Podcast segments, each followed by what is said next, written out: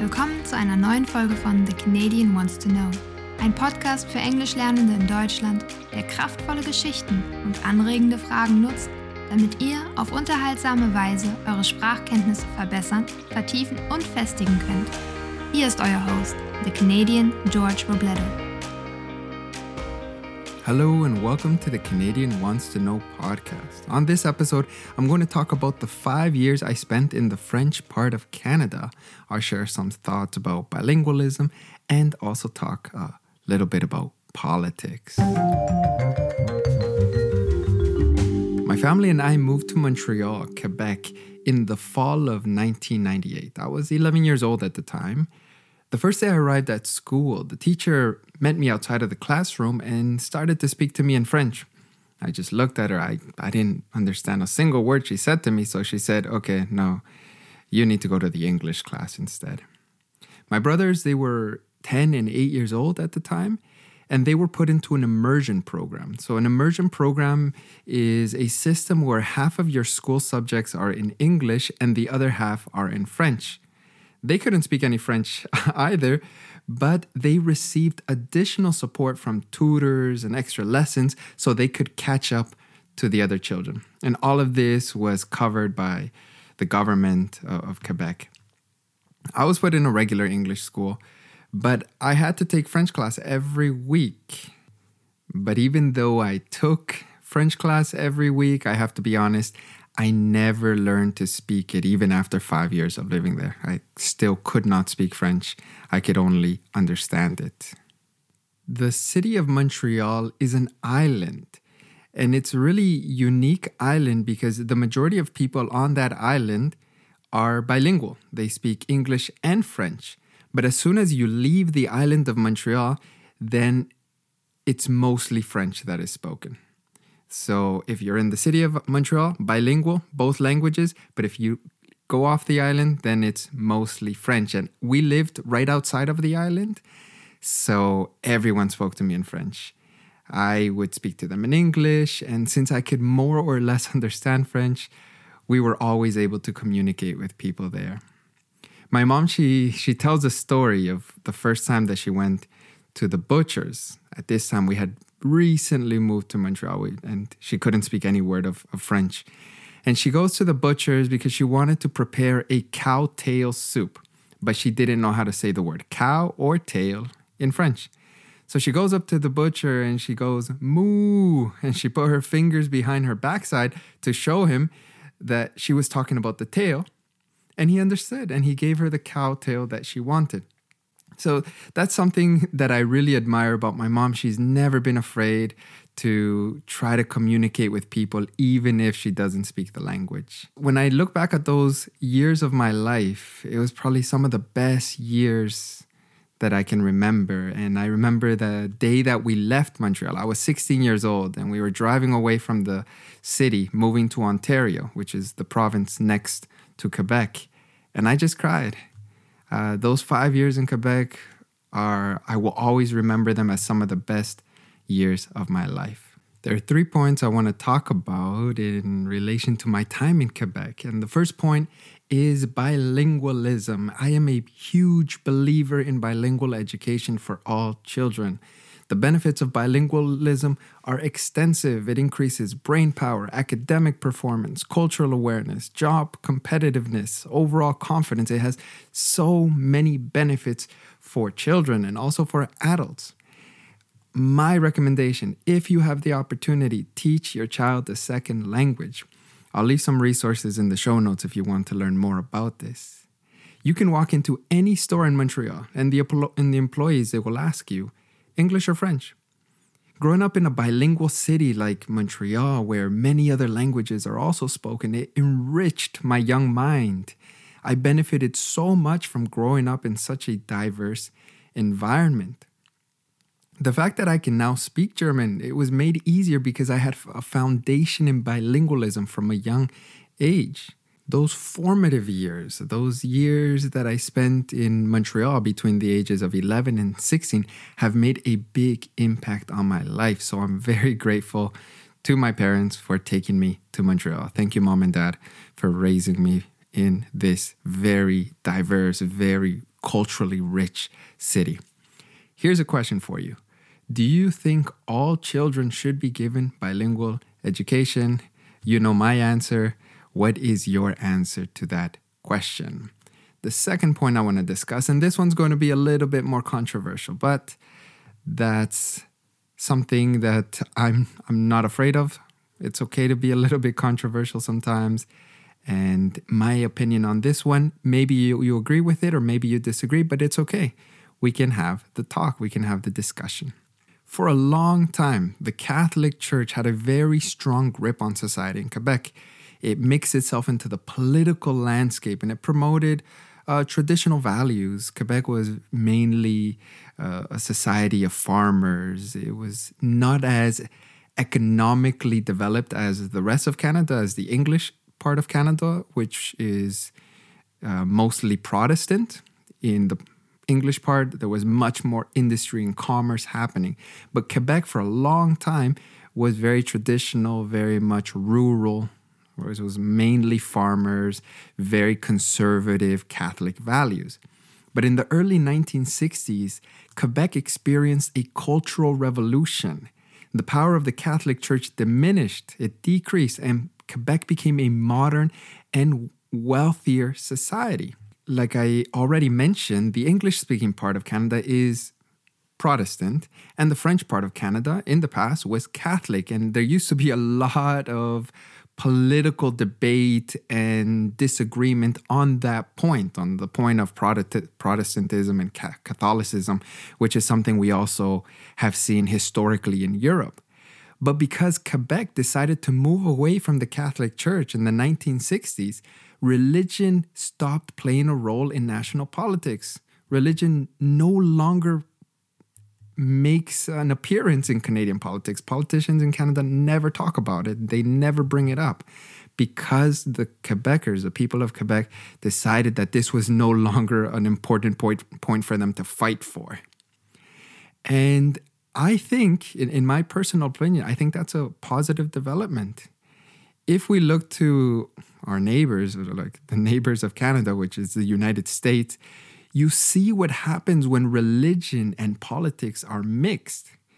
No honest person can make the claim that Donald Trump is a Christian, but he was able to rally many evangelicals to his side and to vote for him, and that created a very nasty political climate we can see what happened between the year 2016 and the year 2020, the type of division that was created in that country because, not because, but in part because of the type of populism that Trump promoted and the way he mixed in some religious ideas into his political platform um, and this is nothing new. Like this is something we can see all over the world. There's a lot. There are many, many politicians who mix religion in order to maintain power. My argument is that the role of the state is very different to the role of the church. The government is there to manage administrative tasks. It's there to improve education and healthcare, to protect the nation, uh, to make sure that the, the country is secure, and it's also there to manage the economy. The government is not there to be the moral compass of a society. So the church and the government, they don't mix. And when we mix them, we create a very nasty political climate. I question any politician that uses religion to grow their political power. I don't want to really spend too much time giving other examples, uh, but it is something. If you just read the news, if you look at some of our some other leaders in, in, in Europe or in in South America with uh, Bolsonaro, he also uses the evangelical church in order to grow his political power.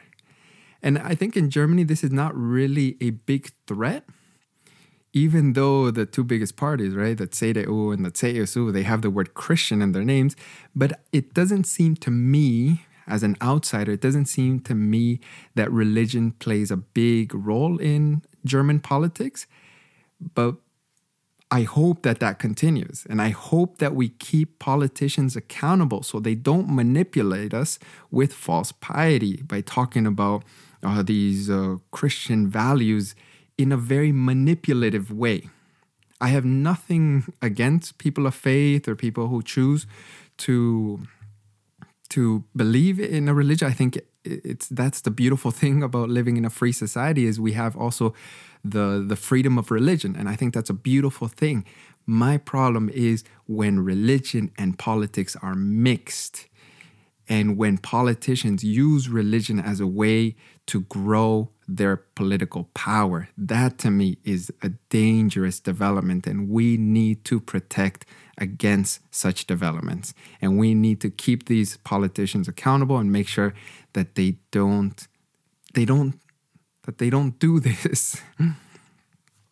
My question to you guys is what role should religion play in politics? Do you guys think that there is a role for religion inside of the political sphere, or should they be separated? And the third point that I want to talk about is unity in diversity. Quebec is very unique within North America. So, Quebec, that is the French province in Canada. It is the only place where French is the majority language in the entire continent of North America. And this has historically it has created tension between the English speaking part of Canada, but I also believe that this unique group of people with their language has enriched Canadian society. Many aspects of Canadian culture and food that people around the world recognize as Canadian, they actually come, they originate from Quebec. For example, maple syrup, ahornsirup, it is from Quebec. Some of the best Canadian athletes are from Quebec. My favorite Canadian dish, poutine, I've talked about this in a previous uh, podcast episode, it is from Quebec. And there have been separatist movements at different periods of time. Some Quebec politicians have used, and in my personal opinion, they have manipulated the people of Quebec to seek separation from Canada. Right? So, in the same way that some politicians use religion in order to grow their power, some Quebec politicians have used this we are different from the rest of Canada, so we should have our own country. They've used that type of rhetoric in order to grow their political base. It's a very old political trick. We create hatred towards another group in order to grow our political power. The good news is that these politicians have never succeeded. So, Quebecers, they continue to be a very important part of Canadian society. Quebec has influenced the social welfare system as well as the healthcare system that we have in Canada all Canadians, or the majority of Canadians, are very proud that we have a free healthcare system. The first time I had to pay the Krankenkasse here in Germany, I was quite upset. I'm like, what? So much money? In Canada, I have it for free. um, and it's because of the influence of Quebec inside of the Union of Canada that today can, Canada has such a uh, has such a healthcare system and welfare system that supports the people, uh, the the weakest and and the poorest members of our society. Quebec has also been a leader within Canada in the fight against climate change. They bring a different perspective to political discussions because of their unique culture, history, and language. They bring another perspective to the Canadian political discussion. And this, to me, makes Canada a much better place to be. Even though the English people of Canada and the French people, we don't have the same language, we have a different history, culture. What I find is when we work together, when the French and the English Canadians work together, we make Canada a better place to be. And my hope, uh, with the support of my fellow brothers and sisters from Quebec, that we can continue this union and continue to make Canada an even better place moving into the future. So let's do a recap. The first idea that I talked about was bilingualism. I'm a very, very strong proponent of bilingualism. I think this should be a very basic part of all education for like for children especially that we start them from a young age to teach them a second, a third language, why not, as well. The second topic was with regards to the role of religion in politics. Uh, I'm, I'm, I've recently been reading a book about uh, the the time of National Socialism and how Hitler was able to manipulate the Lutheran and the Catholic Church in order to promote his ideas. It's very, very dangerous when politicians mix religion into their platform. So let's be very weary and pay attention to make sure that that doesn't happen in Germany. And the third point was unity and diversity. Even though we are different, even if we may have a different language, we are able to work together and create an even better society. That is my hope. I'm not originally from Germany, but I have a great love for this country. I have a great love for the people and the the opportunities that Germany has given me. And I hope that I can continue to contribute to this society, to do my little part to make Germany an even better place to live.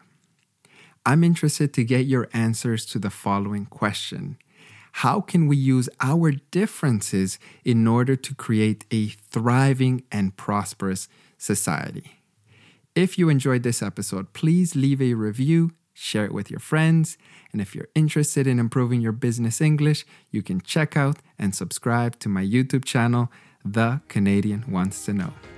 That's it for this episode. Also, bis nächstes Mal.